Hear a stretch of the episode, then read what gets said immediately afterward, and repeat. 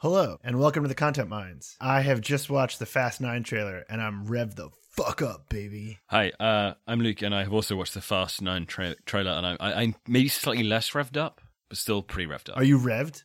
I'm definitely revved. Okay. I'm at like I don't know seven or eight thousand RPM. It sounds like you're about nine thousand. Yeah, dude, I just hit the nitrous button. Let's get into it. That doesn't help your revs. It doesn't? Well, I mean, I think in the movie, it, in real life, it does. In the movie, it doesn't. Oh, okay.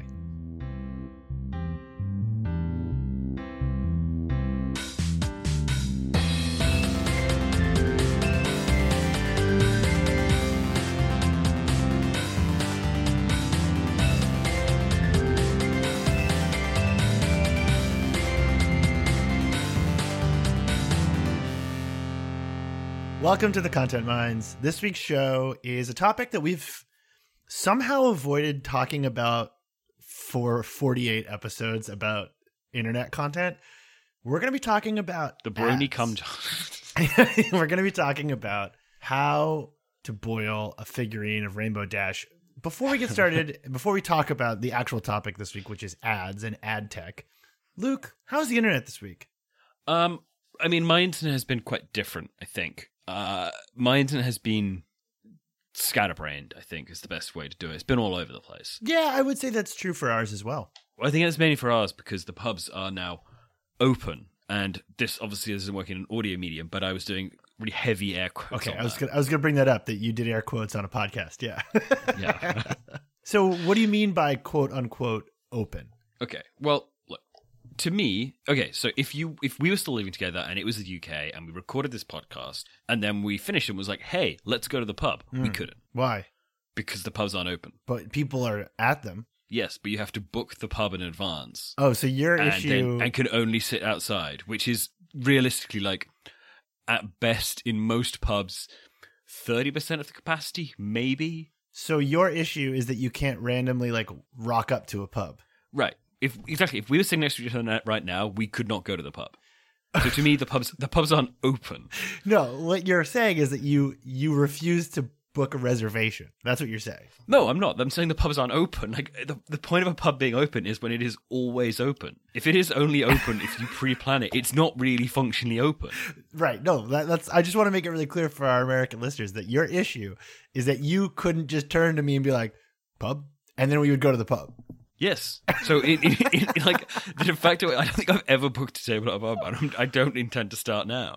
Okay. Okay. So when will you be able to finally just go pub and then go to the pub? I mean, I'm guessing that it will probably take a couple of weeks to calm down. Uh, May uh, May 17th, I think, uh, is the next stage of opening, and then June 21st is everything is open. Well, that's very. So we're not we're not we're not long away, but yeah, it just it you know the whole concept of a pub is the point that it is a public house that you can go to at essentially any time. right. And if you can't do that, it is you're you're essentially buying a pub experience. You're buying like a, Ah. a custom pub experience. You're not actually going to the pub, and the two things are different. It's like going to like a Disney World, like a British themed Disney World. It's like going to an Irish pub in New York. Well, some of them are very old, although many of them did. Uh, although Define- many of them did not. define old.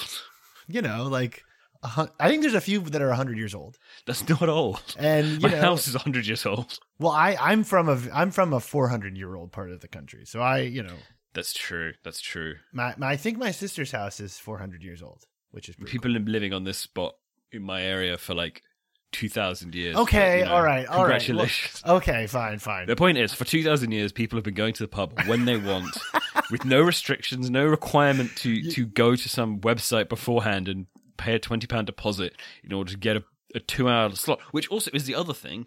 If you went and you had a drink and then you had another drink and you're like, hmm, we'll stay for some more drinks. No, sorry, someone's got the slot after you. You're done now. You've got to go. I want to point out that you are veering dangerously close to sounding like a fringe Brexit candidate. Like this is this is what like Lord Buckethead said to himself right before he put on the bucket. Okay, Lord Buckethead was not a Brexit candidate. Lord Buckethead was in favour of the bucket. I just remember what Lord Buckethead was was in favour of. But he is standing again. He is standing again in an election. He is standing in the election for the for well for for uh, the, the mayor of London. You you know what we should like work towards with this show? Getting to a level where we can do a guest episode where my role is played by Vermin Supreme and your role is played by Lord Buckethead. I'm into it. Yeah, I think that'd be really Buckethead- cool. Lord Buckethead had many good policies. Like what? Uh, he wanted to s- stop arms sales to Saudi Arabia. Oh, hey, okay, that's pretty cool. I'm in. Uh, he he wanted to uh, abolish the House of Lords, Oh. uh, reduce the voting age to 16, uh, free bicycles for everyone. Huh. I uh, I guess I should probably explain. Lord Buckethead is a fringe political candidate in the UK who puts a bucket on his head and a cape. I think he wears a cape, right? Oh yeah, there's a cape involved. It's like a it's like a Darth Vader costume, kind of, but it's a bucket. Various iterations of the character have been standing elections since 1987. Is it always the same person or no? Oh, that's very controversial. Is it like uh is it is There's it- an extended copyright dispute about who owns the the bucket head. Uh, so so he he's gone from being uh, sorry from Lord Buckethead. So there's now a, a, a, a, a splinter candidate called Count Binface. Uh, Okay. And he is, and Count Binface is standing in uh, uh, the London mayoral election, and his policies include uh, finishing Crossrail, uh, free parking for electric vehicles, uh, and uh, renaming London Bridge to Phoebe Waller. uh, uh, yeah, he should win. I think he should win. That's fantastic. That's amazing. And if he raises enough money, he's if he raises more than uh, ten thousand pounds, uh, sorry, if he he needs five thousand pounds to standard as candidate. If he raises more than that, the rest of it goes to the homeless charity shelter. I I'm I think Lord Lord Bin wait, what Binface? Count Binface. Count Binface, he's got my vote for mayor of London. In 2019, he um he he stood against Lord Buckethead. Oh, a showdown of the uh refuse-based uh candidates. Yes, Hmm. and Elmo. Oh. All right, look, we've we're, we're we're hitting the 7-minute mark. I got to move on. I have an announcement. Okay, I've joined a co-op of some kind. is it co-op? Is that I've- we're going with a co-op? I've been using the term co-op. So garbage day readers uh will know this, but uh I've been working on a secret project with a couple other newsletter writers. It's called Side Channel. It is a group Discord. We're launching with eight people. They're all fabulous. It includes people like the uh, former New York Times columnist Charlie Warzel, Casey Newton, who writes Platformer, Delia Cai, who writes Deez Links, like all just like very good people. And the way it's going to work is you subscribe to one of us, you get into the Discord, and then we're going to use the Discord regularly to have live events and interview people and do fun stuff. I I have a kind of like excitement about it that I feel like I haven't felt in a long time where I'm like I don't know where this is going or what will happen, but I'm very excited to see what happens. So yeah, that's pretty cool. And also I guess because of the way I've done it, if you subscribe to us on Patreon and you're in the Garbage Day Discord, you will also get access to Side Channel. So um yeah, it's pretty so, cool. So we we now we have two discords. Is what you're saying? I like to think of it like we're building out our own internet, and this is now a new part of that internet. You know, Okay. I mean, I Um, can't keep up with the existing discord, so this is yeah. dude. Yeah, the I mean the current the current state of the garbage of Discord. It's it's a lot of content. Like, and I am so grateful, and I feel very lucky that people are using it to do that. But like, it's a lot of stuff. If you at me in that Discord, I will try and answer, but not always because often you guys at me at like two a.m. Uh, and I am obviously asleep, and then it's six hours later, the conversation's moved on, and there's no point in me getting involved. I like to beckon you, but I, I do I do like your commitment to just only responding when called. I think that's a very like useful strategy. You guys- you guys are all good. Call me at like three in the morning. Yeah, well, you know, time zones are complicated. Um, so I put a link in the show notes, and I forgot what it was, and then I just opened it, and I now remember why I wanted to show this to you. So, have you seen this Twitter thread from Human Not Bees, who wrote, "I, a British person, will now list all 50 states of the USA and what I believe they're famous for without googling." Okay, so I did this thread uh, in the over the night on the 2016 election, and then it got it stopped being fun for obvious reasons. Oh, yeah, I could see got, why that would be a bad night to do that. Yeah, I got like I got like you know two hours through, and I was like, nope, not fun anymore. Um, uh, but yeah, it's a good thread. Yeah, it's a pretty good thread. Um, let's see, what do we got? What, what are some standouts here? To my best, to the best of my knowledge, Massachusetts is famous for Matt Damon movies. I mean, weird he didn't go with Ben Affleck, but like whatever. Um, to the best of my knowledge, Nebraska is famous for being flat. Which, guys, come on, that's not an achievement. Missouri is a good one. Uh, to the best of my knowledge, Missouri is famous for having a place called Kansas City. That's true. It's very confusing. To the best of my knowledge, New Hampshire is famous for being nothing like actual Hampshire. That's tr- that's very true. Yeah, that is very true. Oh, to the best of my knowledge, Washington is famous for not being Washington, D.C., which is elsewhere and not a state, but also not a town. I think Washington, this one, is where Fraser lives. that's uh, yeah, that's right, isn't it? Yeah, Fraser. I, It is Sa- Seattle. Yeah, Seattle's in Washington, right? Yes. Yes. Okay. Um, I was thinking. I, I was briefly confused with Portland, which is obviously Oregon. I I am upset that that is a common occurrence for myself as well. um, I, I, I want to talk to you about the worst meme. Uh, I think it's the, the meme that I've hated most. The worst meme. Okay, let's do this. Yeah. Um, wh- uh, the thing is, I, it's really hard for me to actually find now because it is a wordless meme. But the the the the meme is the one where there is a New York Times article that says something like, "After the pandemic, you'll be a new person." I did this meme. Yeah, yeah. Okay. I've I I think this is the first meme, maybe ever, that I've found that has just never been funny. Like no iteration of it has been good. Let me hang on. Let me look at yours. Let's see if yours is good. Here, I'll drop it in the chat. Here's mine. I thought mine was pretty good, but I don't think you're gonna get it. Is it anime? Yeah, of course it's anime. Yeah, it's anime.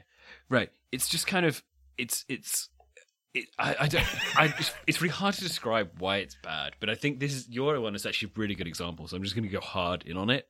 It is basically people who's have subsumed because we've been in a pandemic for a while. People, the identity that people now identify with is just the thing that they like. So it's just people putting a photo of a thing that they like next to it. And in some cases, there is like a bit more to it in that it's like Nick Cage from Face Off, and it's like yes, technically he did change who he was, but the rest of the time it's just a person that they like. And oh, it's like oh, wait, that's just- what you interpreted that to be? I interpreted it No, no, totally no. different. well, you interpret. Uh, what? Did, how did you interpret it? Okay, so for people who have not seen my Twitter account, well, congratulations. It's not a good Twitter account. Don't follow me. I screenshot the article, which is You Can Be a Different Person After the Pandemic, and it was written by Olga Khazan. And I screenshot that, and then I included the scene in which, uh, at the end of the end of Evangelion movie, where Shinji Ikari tries to strangle Asuka to death after he's caused the end of the world. And so the joke is that like that's who you would be after the pandemic, a deeply traumatized like maniac who has caused the, the apocalypse with your giant robot. Right, but that's not really how most people have used it. I thought that And- was the joke. Is that like you're going to be a worse person after the pandemic? No, so that's not how I've seen it at all. So, so to go through some of the most popular ones, uh, someone's done uh, Spider-Man from Justice League without the mustache, Spider-Man Uh, from Justice League. What are you talking? Superman. S- Superman from Justice League without the mustache. Jesus. Um, someone's just done Nick Cage. Uh, someone's done a, a, a corn cob because obviously you transform into a corn cob. Oh, that's pretty Someone's funny. done the guy who had the ring in Lord of the Rings, but then didn't throw it into the pit. The human who wasn't like Bilbo or or, or the rest of them. Uh, someone's done Aragorn? Is that Aragorn? no, no, no, no, like like uh, the the the prequel bit of the movie where it's from like a thousand years prior to it. Oh, okay. and it's just like yeah there's there's a good joke about like the the the, uh, the guy I can't remember his name Gregor from uh, the Metamorphosis who turns into the bug Yeah, that's the one I saw, which I thought was pretty funny because it's like you can be a different person after the pandemic. You can wake up as a giant beetle. Like that's pretty funny. right but super like it super quickly became just like people posting a thing that they liked next to it and I'm like I, it's this thing where it's kind of there's not a clear mean and not a clear enough meaning or joke to it so as a result it's just a series of people saying I recognize this person. It's like it's like the bad Family Guy jokes where they just went like, "Remember this person?" and you're like, "I guess." Oh, that was the joke. Okay, cool. Yeah, okay, that's true. I do think it speaks to like a larger like meme fatigue that's happening at the moment, where people are sort of. I think the Suez Canal may have been like too much, and so we're all sort of like, reco- you know, eh, eh, like we're recovering at the moment. It's gonna we got like a lot of good memes, so now we need to like balance out the force. Yeah, it's like we've overextended. It was too much. It was too much internet culture at once, and now we're sort of tired. Well, I mean, maybe the rest was was was Prince Philip, which Prince Philip, though, suffers from the same thing that Harambe suffered from, which is that people just really aren't totally comfortable completely dunking on a person who or a monkey who died. Okay, I mean, we need to talk. Wait, which one's the monkey? we need we need to talk about what National Rail did after the death of Prince Philip, though, We have to talk about it because it's which is one of my favorite things. crazy, Luke. It's so okay. Please tell our listeners what happened because it's crazy. So, um, Prince Philip, the 99 year old consort of the Queen, died. You may have heard about it. I, I don't know. It's been around the place. Um, if you missed it, congratulations. Uh, it's the sort of thing that you know is sad, but also he's 99 years old. It's been coming for a while. Like we have, I work in newsroom. We have done the drill for Prince Philip a few times. We did it like a month ago when he was in hospital. Um, so you know it happens. It's it, fine. Uh, a lot of people make jokes. All this sort of stuff goes on, but there's a weird thing in the UK where everyone's trying to like figure out the correct amount of respect to show, and it is very much the um, the drill tweet of turning the dial of racism to the looking at the audience and turning the racism dial backwards and forwards, trying to like get the reaction. Except it's respect. Uh, and ironically, also racism. Also You know, how- racism. yeah, he yeah, was yeah. not. He was not exactly the wokest. You know, they're trying to fi- they're trying to find the line between racism and banter and respect and apathy. it's They're a to find- four-dimensional dial. Yeah, there's two. Well, there's two dials, I think. Maybe Okay. there's maybe it's four dimensions. It's like a grid. Yeah, yeah. yeah. It's a two-dimensional grid.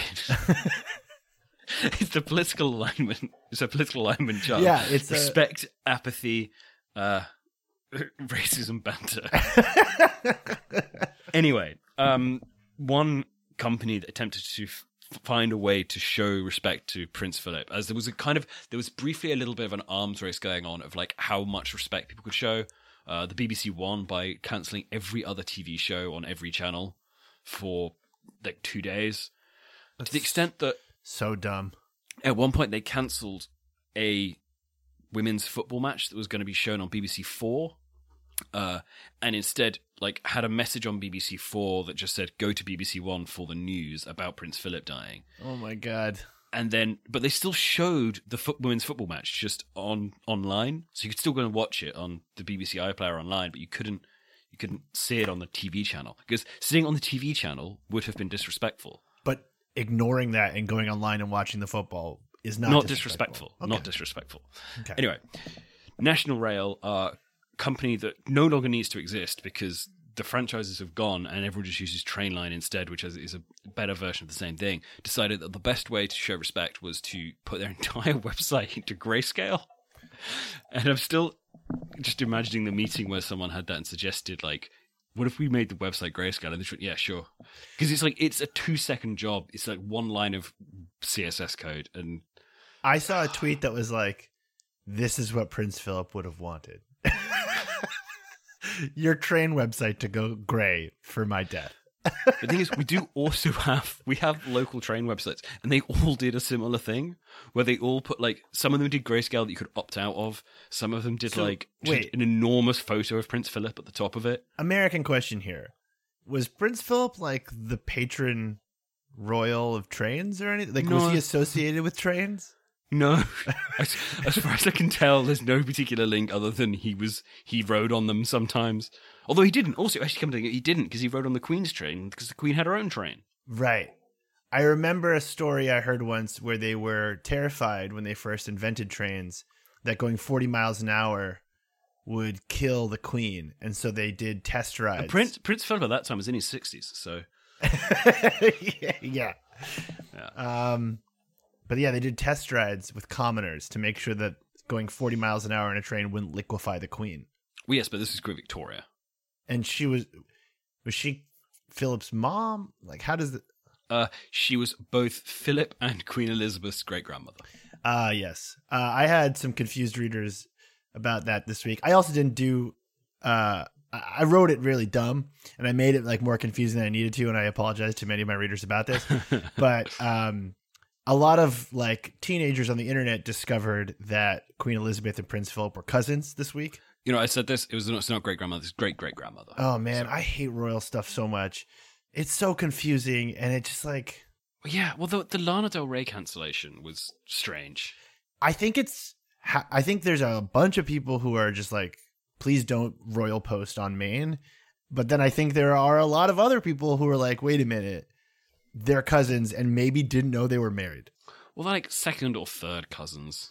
yeah, they're- an, an like, acceptable, they're relatively distant. yeah, an acceptable amount of cousinness. You know, But it was there was something that was you know it was it was really really online that it was kind of like a no no no no they are unacceptable, and everyone seemed to think that it was much more unacceptable that she was mourning them for being, uh, being married to his second or third cousin. I, am not not going to start on how that works. No one knows. It's it's a myth that there's any logic to it. Um, the racism was fine. It was the cousin marrying that was the problem. It's like this is weird. It's very weird. I mean, the thing that I found the most shocking about Prince Philip's death was the quote that resurfaced about him wanting to come back as a plague and thin out the human population, which is a real quote. I will link to it in our show notes on Patreon. Um, he could finally die. He die happy. It's uh, good for him. Good for him. Speaking of wiping out the human race and setting back all progress in society, let's talk about how ads work online. okay.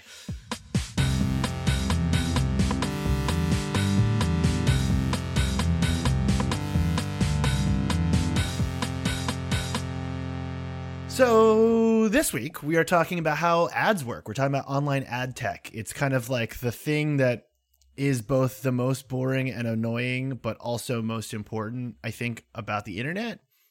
And the reason we're talking about it this week is because of a new program that Google Chrome is test driving. It's called FLoC, and that stands for the Federated Learning of Cohorts. And as I understand it, what this test does is it takes anonymized Google Chrome users, does not let them opt in or opt out, but just picks them at random, does not tell you if it's doing it to you, groups you into clusters uh, with other similar users, and then they will be using the, these clusters as a way to sell browsing information to third parties. It, it, the idea is that it would eventually replace cookies. Yeah this is a creepy bad thing i think. Or at least it's a creepy thing. I, I don't know how bad it is but it's creepy. And i feel like it, it is worth talking about the confusing world of ad tech. And i think i have the perfect co-host for that because luke you had a, a previous life working in the online advertising and marketing industry. Yeah i did. So i have quite weird takes on this and i think targeted advertising is really really bad but i don't think it's because of the reasons that people think it's bad like I don't think the privacy thing is necessarily bad, and I think seeing more relevant ads is generally going to improve your web browsing experience. I think I love to improve my web browsing experience. That's one of my favorite things to do. The thing is, is like most ads are trash. Like you would never want to click them, and they distract you from what you're doing because they are so unrelated to what you do. If you go onto like a an incognito browser and start looking through stuff, you're like, wow, okay, all of this is bad, and I hate it. Um, but you know, ads that are targeted at you in every ad is targeted at you somehow. Right. Sometimes it's badly, but every ad is targeted. Like if you buy a magazine about cars, you're going to see a lot of ads for A, people who like cars, B, men 18 to 35, and uh, C, uh, people with high net worths. Like you, those are probably three groups you're going to get indexed pretty well on that. Those are the sort of people who are interested in reading about cars. Right. Um, typically, you know, it, the a lot of this stuff is based on kind of unpleasant stereotypes that for through selection or uh, mechanisms appeal to those people anyway. Like the, to put, use that example, car magazines are, are written for men, therefore men read them because they are deliberately alienating to women, um, deliberately or, or, or, accidentally alienating to women. So what that means is you're being targeted like that. Sim- the same goes for outdoor advertising. They're advertising in your city because they think that a lot of people who drive past there are likely to be people who are going to do that product. There's a lot of missed like targeting. They get it wrong a lot, and right? That's, that's fine. That's part of the deal. The reason why this has then upset the balance of the internet is that the internet's figured out they can advertise to people much better than that. Basically, how has the internet changed this though? Like, how how has the internet like changed the way we think about ad targeting? Because it it must be like exposing all of the things that you just said are maybe not exactly as true as we thought, right? Yeah, exactly. So the way that it's coming at it is it is now targeting people on a user basis rather than a placement basis. So if you run a car website you can't go to BMW and say, I would like lots of money to run ads on my website so that only people who like cars see them. Because BMW can say, yeah, that's true. We do think that. However, what we can do is we can go to Google, we can go to Facebook, we can go to a bunch of other people and say, this group of people are interested in cars. What's the cheapest place we can advertise to them? And that place is not going to be on your nice car website where you're paying lots of money to make your editorial. It's going to be on well, probably Facebook actually is, is going to be one of them, but also is going to be uh, a list of you know no hope websites, no name websites you've never heard of. But there, they can say, we know you're interested in cars. We're only targeting you.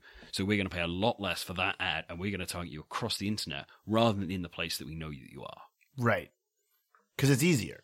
Yeah, exactly. And it means that you, are, it's, it's easier and it's cheaper. It's the big one. You say, okay, I think 80% of the people on your car website are interested in cars.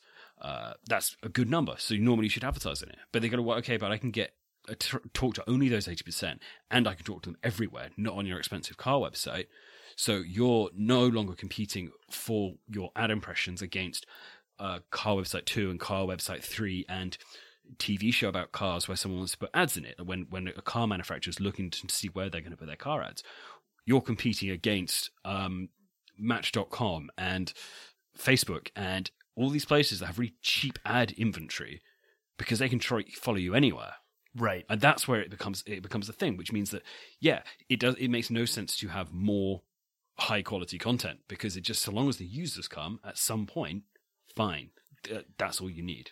This is this is interesting to me because I feel like we talk a lot about the eras of the internet on this show and the eras of content and one of the ones that one of the things that seems to define those eras the best is online ads and how they work yeah. and the and the philosophy behind them and I I think the age of just like blasting a feed with ads and like and using ad targeting to do that has absolutely across the board made content worse because there's as you said there's no need for it to be good like who cares right as long as the content you're making vaguely fits the demos that it's reaching and you put ads against it who gives a shit yeah but it doesn't even need that because if you can if you can spend a hundred quid on making content that attracts a hundred thousand people, or a hundred quid on making content that, that attracts a million people, million people's better every single time. Right. Because it doesn't matter the users you're getting, you'll be able to sell something against them. It's yeah, it's it's it's a lot. It's it's like a game of percentages, right? It's like why would if you can cheaply t- blast it to a million people, why would you try to like customize your experience for five hundred thousand? Yeah, exactly. So I guess what I'm what I, what I've been trying to figure out over the last couple weeks, and I, I be kind of I've kind of become obsessed with this question, which is how do you make money on the internet independently without becoming an influencer or essentially becoming an, a content Uber driver? And obviously, I have selfish reasons for wondering this because I'm trying to answer that question myself. And so, so describe what you mean by content Uber driver. Ah, so this is this is an idea that I've been having, and and it's making me really uncomfortable because I have an incredible ability to self sabotage myself. Um, so the idea, my, this idea I've been having of a content Uber driver is that Uber gives you an app that you put on your phone, and then they lease you a car, and then you spend all of your time making money to basically, um, to pay off that service to them, right? Like you might you might come away with more money at the end, but you're not coming away with much. You know, you've seen those like really heartbreaking TikTok videos of like an Uber driver or an Uber Eats guy who's like, I made a I made a dollar fifty on this order, that kind of thing, right? Yeah. And those sort of services are becoming more popular. And one of my bigger fears with working with you know companies like Patreon or Substack is that what they're doing is they're taking that model and they're applying it to creators. So you know Substack, I, I know the the the fees better than anywhere else. They take ten percent off the top of whatever you make, and then Stripe takes a bunch off the top, and then they take and even more off that. So you end up with you make about 83, 84 percent. Yeah, give or take, because it's it's Substack takes ten, and then Stripe, which is the payment software, it takes three, and then they take like 30 cents off of the dollar on top of that or something. Like there's a weird thing they do for transaction fees. And all this is to say that like these these apps that are appearing that are that are promising the ability for anyone to make money and monetize. What I'm scared about is a future where instead of giving creators and publishers more options to replace bad advertising, they actually just like lock you into like a weird pyramid scheme. Um and yeah. What's interesting is that like ads right now, I think you you you talk to anybody in the media adjacent industries or just industries that require advertising and they'll tell you that it, they're broken and like for a long time you used to tell me that like everything in the ad world is just based on stuff that isn't real and everyone just pretends like it's real, give or, more or less, right? Yeah, I mean, there's a really good there's a really good piece written a couple of years ago by one of the ex Dead Spinners Gawker writers. Uh, all the numbers are fake, I think it was. Um, I remember this piece, yeah. I can't remember who it was, but they wrote it on like it was on the New Yorker or something like that, and and it was a really good piece about how it's not that the numbers are necessarily they went a little bit further than I probably would have gone with it. In that the numbers aren't fake; they're just not. It's just very hard to ascertain what works. Like it, it online advertising is giving people the belief that they can understand what works for advertising and there's a very famous quote from the 1940s 1950s the mad men era where someone said like i know half my ad spend is, is wasted i just don't know which half Right. now, online advertising gives you the illusion that you do know, but you actually probably don't. Like there are bits of advertising that do work, like, and you can do complicated things where you kind of do attribution modeling. So you get a sale, and you know that they came through a brand search uh, through Google. You know, but that's probably not what they first heard of your product. They they first heard of it because they saw like 10 ads, one of which they clicked on a week ago, another one they clicked on two days ago, and then they searched your brand, and then they got there, and you're like, okay, so everything in this chain has a little bit of responsibility for like finding this person. Right, because at a certain point you're just trying to like you're you're trying to like analyze like how human culture works. Like who's to say that like your your away suitcase was advertised correctly on Instagram or was it that that Instagram ad was just like the fifth thing in a row that that person saw advertising the away suitcase and we're like, "All right, I'll buy it. Fine, leave me alone." Yeah, exactly. And this is what's known as a halo effect. So this is Oh. this is quantified. This is a thing that people talk about as a what's a halo effect. So basically advertising is split into two versions. There's brand advertising and there is direct response advertising. There's other bits and pieces in there, but that's the broad way that many brands think about it. So what they do is they spend two hundred thousand pounds on uh, clear ads that say call this number, get free X, put this code in to get your free twelve ninety nine off. And then they got brand advertising, and they spend spend three hundred thousand pound on that, which is uh, soft focus shots of the product and like glamorous things. And they put some of those in uh, X Factor on a Saturday night because that's the brand stuff where you're trying to get the awareness out there. Uh, and then the people who they think are going to buy, then they target very hard with your direct response advertising, where you're actually trying to get them to be, get people to respond to it. And you kind Right. of many companies run both of those. Some companies only run one or the other. Like a car company probably doesn't do huge, doesn't do a huge amount of DR advertising. It does brand advertising. It's like because they want to make your car appear like sexy or whatever. I want to fuck that car. Yeah. Exactly. But your direct response advertising is likely to be your local dealer right down the road doing his like, we have great deals, all that stuff. So incidentally, uh, my sister, that's like that's her main focus as a digital marketer. She works with uh, like local car dealerships, Right. and Facebook is one of the best places for it. Um, but she she was giving me a spiel the other night that was way more involved than you would think, and and it was just to get people to buy uh, like used cars. Um, and that entire it's like basically anything you- see that has ad content on it requires like agencies to fill that space even if it's like a television in an airport or something right? Um and it's i don't know i, I come away with it feeling like very weird because it's like it makes sense. It's like if there's space put ads.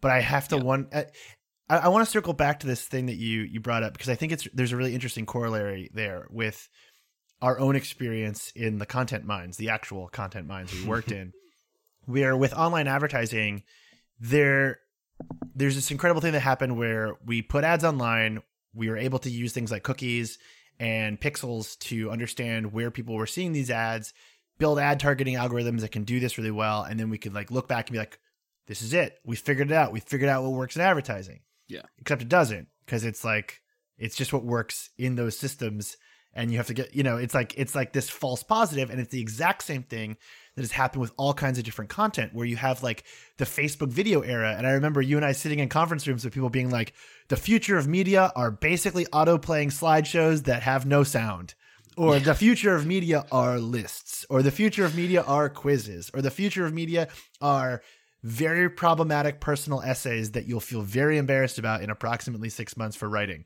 or That was the xoJane era. yeah, exactly. Or the future of media are newsletters. Like there's this feeling where like every time the internet produces something that makes sense and works, everyone assumes that because it's reaching a certain amount of scale at that particular moment, it has to be the it has to be it. It has to work.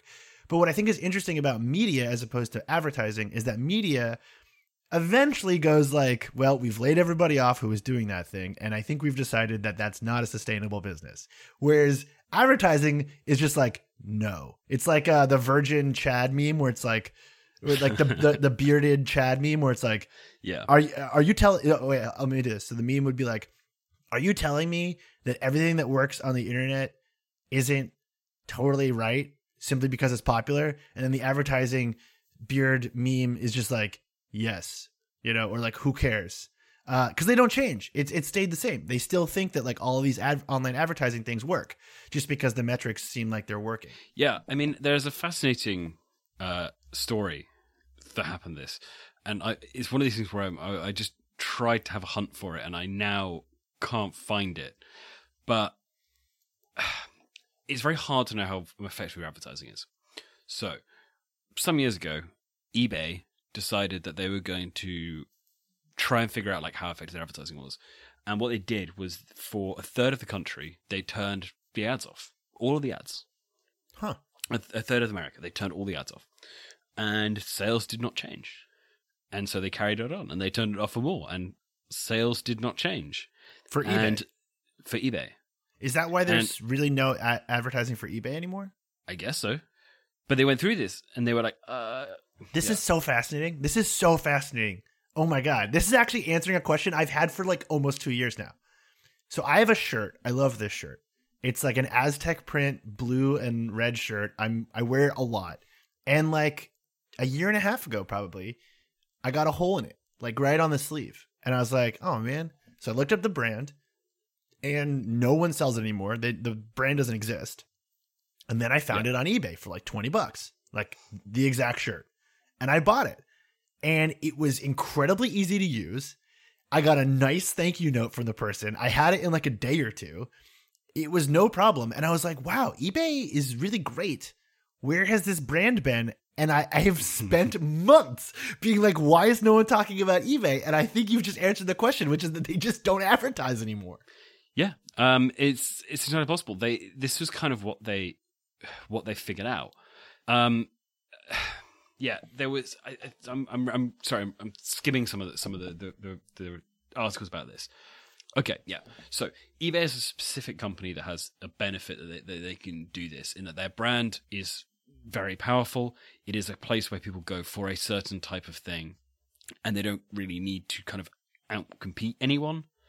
Uh, and they were discovering basically they were spending an awful lot of money trying to drive people to a site when they would have ended up there anyway. Makes sense. Now that's probably that's probably not true of all advertising, and it's certainly not true of all online advertising. Like you've seen that, and you know if you're a new company, at some point you're going to need to get your name out there. You can you can do PR, you can do advertising, but it's probably going to be some mix of the two, and, and a few other things things beside. But I think that yeah, the whole thing is, is quite interesting, and it makes it really fascinating to kind of watch the newer forms of advertising online, particularly like uh, well, it's a good one. Uh, influencer marketing, actually, uh, because influencers obviously they're very hard to track. So they give people basically codes to track it. So they're giving they're giving everyone ten percent off their you know their whatever it is their their tea that makes you shit or whatever it might be. yeah. uh, they're doing that and they're giving people ten percent off. So they're losing a relatively high amount of money because the margin on that stuff isn't probably isn't huge. No, uh, I can't in order imagine. to just track so that they know for the future does it make sense to do this. So, so why do they still do it? I don't understand. If it doesn't work and it's losing money, why are people still doing it? Well, because it does work. Like it's it's again, it's the thing of if I can turn off half my advertising, but I just don't know which half. And it gives you the illusion that you do know. So you think you can't be wasting money, and you can look at lots of lines on a on a sheet and say, this line worked, this line didn't work, this line sort of worked, this line sort of worked, this line didn't work. Uh, but in reality, you're kind of like, actually, though, this line had a halo effect Right, And- I see. there is also a, a genuine challenge here that everyone in the advertising line is working on the assumption that advertising works. So that is from the person selling the ad slots to the ad networks to the uh, ad sellers to the ad the agencies to the heads of marketing at companies to the marketing execs at companies to the head of the company because they're reporting back to a board and being like, we launched an advertising campaign and it worked. Like, Right. everyone in the chain is relying on the basis that advertising works. And the thing is, some advertising does work. Like it's not a hard thing where you said if all advertising went, the pattern of consumer spending would be the same. Whether or not we're at an efficient level is a kind of a different argument. Like really, what I, if Coke spend ten billion dollars on advertising, is it going to make you that much more likely to drink Coke? I don't know. I, I, don't like, know. It's very it's very hard to tell. But the problem is, is if Coke stop spending, spending ten billion on advertising, then I'm trying to think of another soft drink that actually isn't sold by the Coca Cola company. um, Pepsi. Pepsi. Okay, right. But How did you was- forget? Uh, Pepsi's the most. well, I went to like other soft drinks and I was like Fanta. Well, I was also Coke, uh, Sprite, also Coke. but yeah, so if you ha- if you compare them to Pepsi, but they're like, well, Pepsi are going to spend ten billion. So the question is, okay, if Pepsi and Coke both stop spending their ten billions a year on on advertising, would their sales stay the same? Probably a good chance. If Coke stopped spending and Pepsi didn't, would Coke lose out? I maybe see. not immediately, but maybe slowly it would. And so they are spending to prevent future losses. At which point the whole thing becomes like, why are any of us doing this?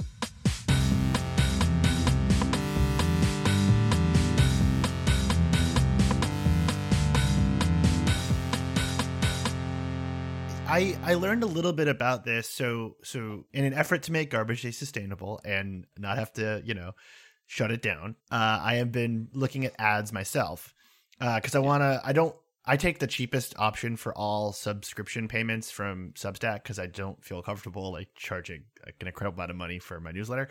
So I've been like talking to a few other like bigger newsletters about advertising in Garbage Day, and it's been going well. But I've had to learn how metrics for ads work. So like the difference between CPM versus CPA versus CPO, which are all these like weird and they have like calculators online that can like help you like figure it out, but if you don't know these terms, uh, CPM stands for cost per mile. It seems to be like the major like metric Cost that per mil.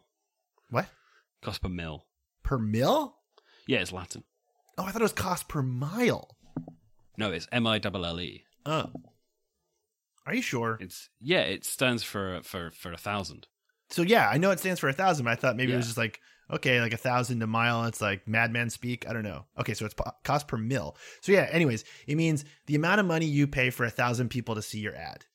Uh, and then there's the other one, which is cost per acquisition, which is like if you wanted people to like buy your thing or sign up for your thing, that's how much you you charge per acquisitions. And then cost per order, which is I guess the amount you flat rate pay for the ad order. I guess. Uh, so cost uh, again, this might be a slight difference with America, but we used to use cost per order, and CPO and CPA sort of. Um, Interchangeably. Uh, yeah, a little bit. Like cost per order would be like if someone starts the process, cost per acquisition if someone ends it.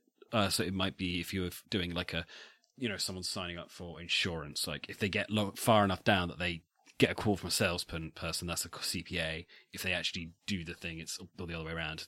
Then yeah. So, I mean, I didn't know any of this stuff before I started like looking into just like, because I was just like, how do I? Would, would you like to give me money to be included in my newsletter? And then I had like a very simplistic idea of it. And then, you know, I'm being asked questions about like, you know, what's like your click through rate for a CPA versus, and I was like, I don't know. I've never thought about it. And it's really funny because like I thought the calculations would be really simple, but they're actually not that simple. They're like weirdly convoluted and I kept being like why is this so needlessly confusing and it's because no one can agree on how to quantify the success of an ad other than just like it's doing well or not. Well, well, the thing is, they're also trying to do different things.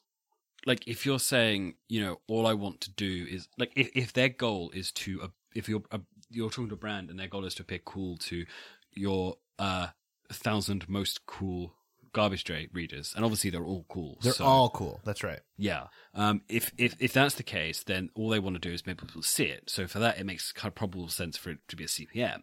If they're like, no, no, I actually need them to sign up and buy the T-shirt that says "I am cool," uh, then that's going to be a different number, and it only makes sense for them to charge based on how much the T-shirt does, or sorry, offer money based on how well the T-shirts do. Um, so there's there are like, like different things they're trying to get at, but equally they may be saying like what we actually want is to a CPC because we found out that you've got a really good What's a really bad- CPC? uh, CPC is cost per click, so it's the people who see the ad and then click on. Oh it. yeah, I don't mess with that. I don't. That's like Google AdSense. I don't mess around with that because nobody clicks. See, I mean, this is the thing. Other than Instagram, I don't know because you have a very trustworthy audience. Your audience trusts you. Like So- what you're actually what you're are selling. you saying I should not- exploit their trust for money? Yes. no, that is that is broadly how advertising works. Like, and I'm I'm pretty confident that you're not going to randomly start selling like uh, The tea that makes you shit yourself.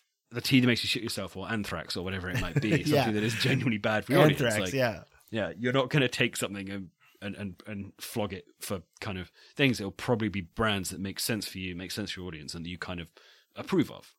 So from that perspective, like you're probably going to say, it wouldn't make a huge amount of sense, I suspect, to talk to your audience and be like, "Hey, um, I'm selling Ford Mustangs," because they're probably not going to buy many Ford Mustangs Hell yeah, baby. but it might make sense if they're if you know some you know maybe there's a, another startup newsletter out there who's writing about uh, uh, the MCU every week. It I'm might not- make sense. But I don't want to advertise them because they're a competitor. Fine, but it, okay, then there's someone selling this, someone selling MCU. No, I know. t-shirts. I know what you mean.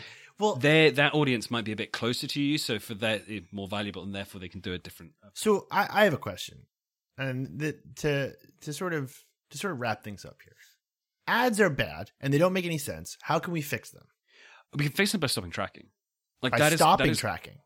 yeah that is kind of it. Like ads ads are always going to have to be exist. Like if you want a free press at some point you're going to need ads. Like that is kind of how it works.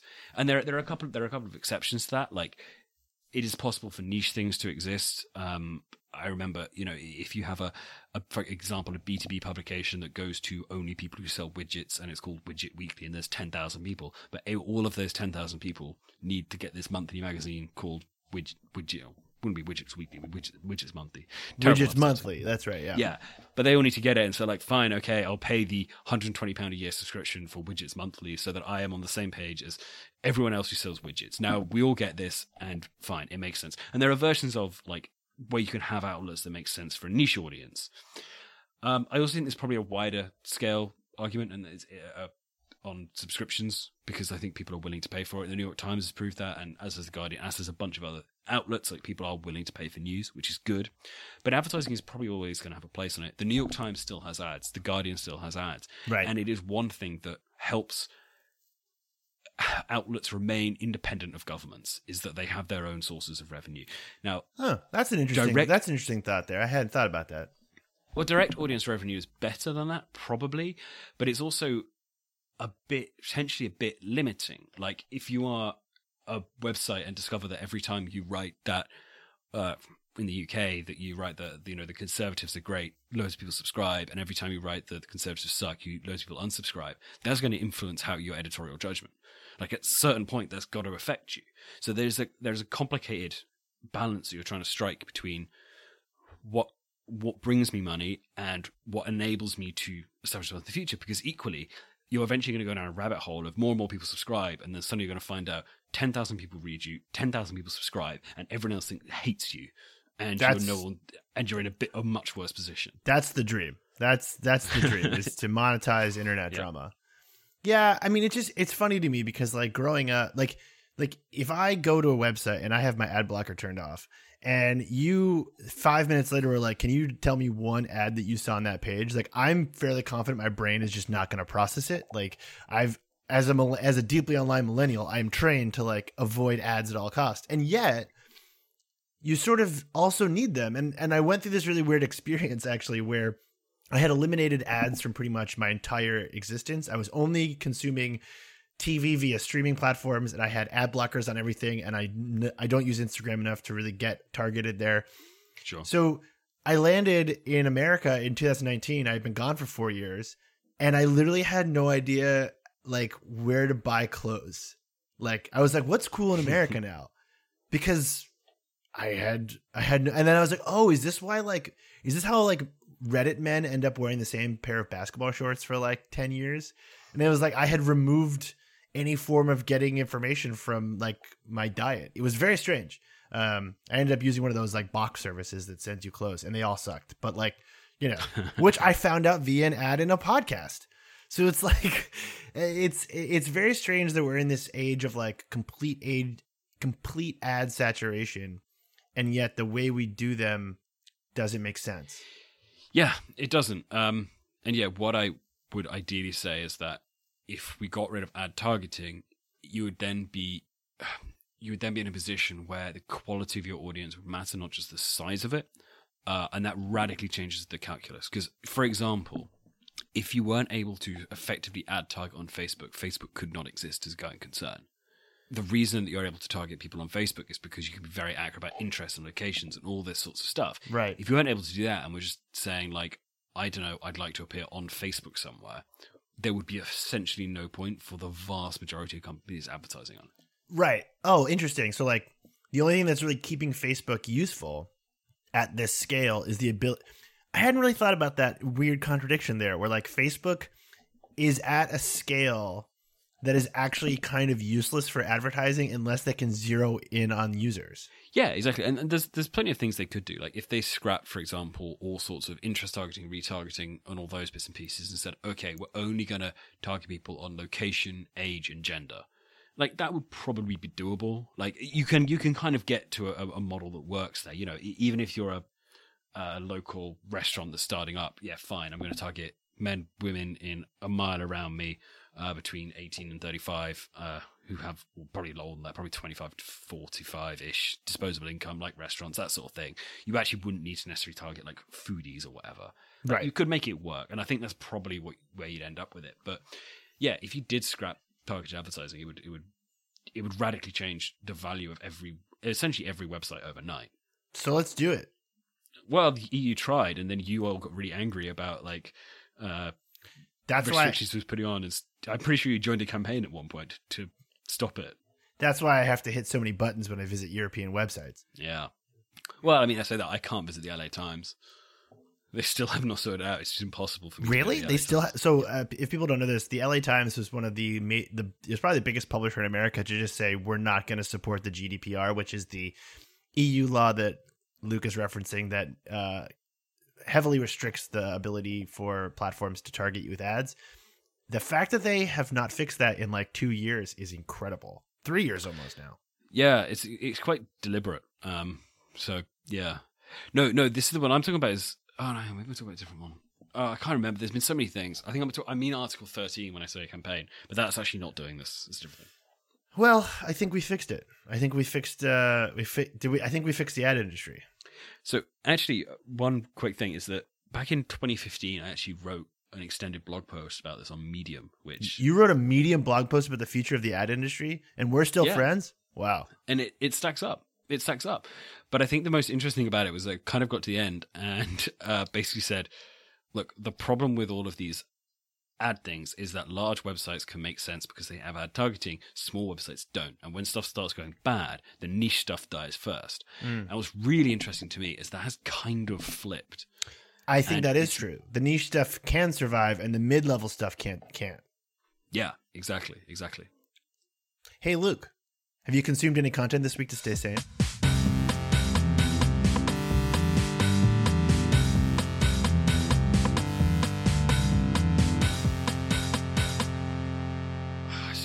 Going to ask that because you always ask that. And Because was I do it every episode. I, yeah, I know, and I was just trying to think. I had an idea for this like two days ago, and I can't remember what it was now. Do you know that, uh, Um, listeners? I edit out huge pauses from Luke where he just goes, uh, "I don't know," and he acts like this is the first time I've ever asked this question.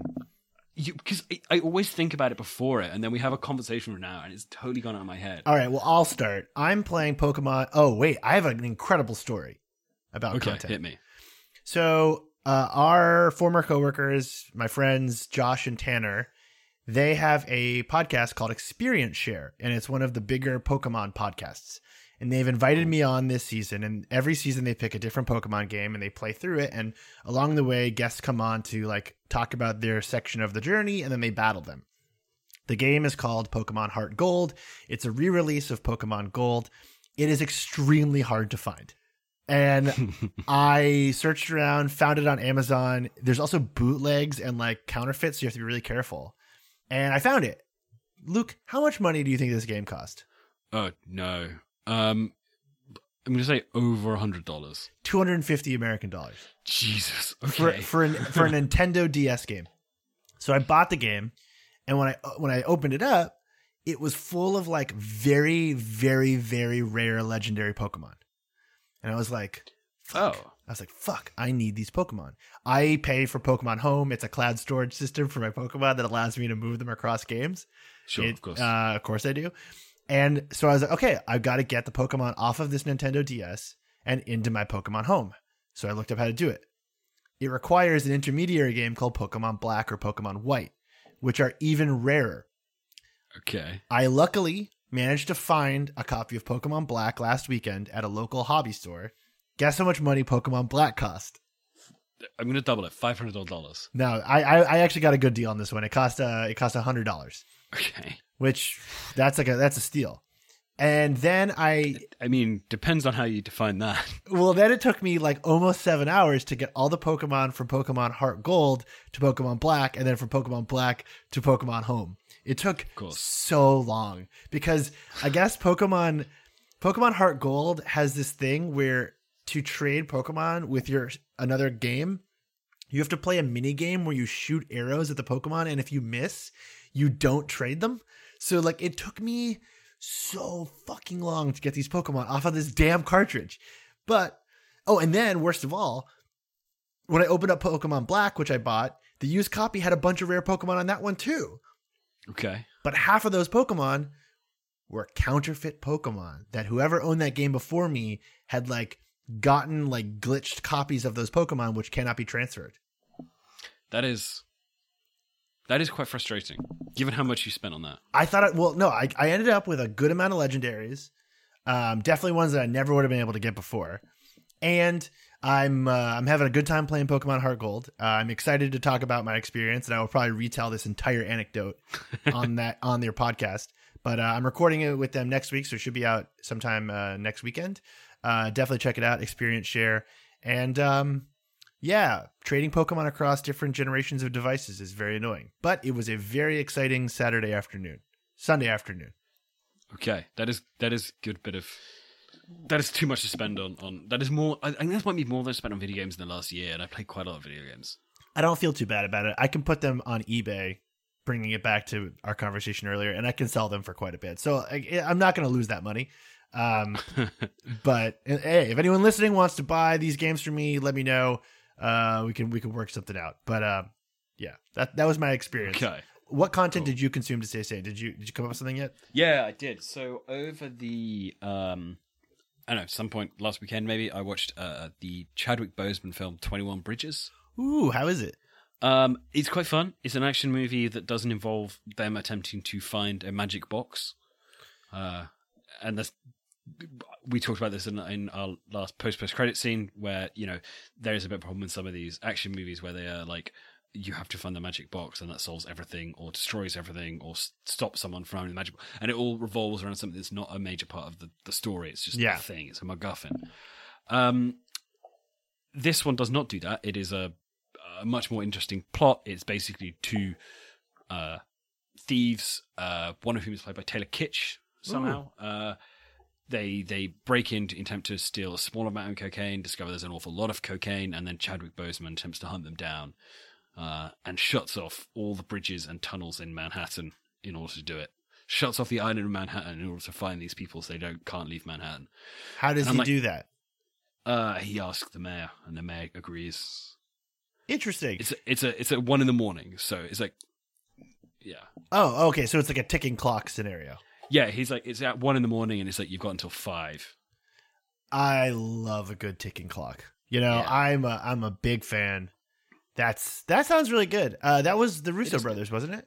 It, uh, it was produced by the Russo brothers. Yeah, yeah, brothers. yeah. But yeah, it's a really good movie. Uh, that involves it also involves Sienna Miller playing a New York City cop.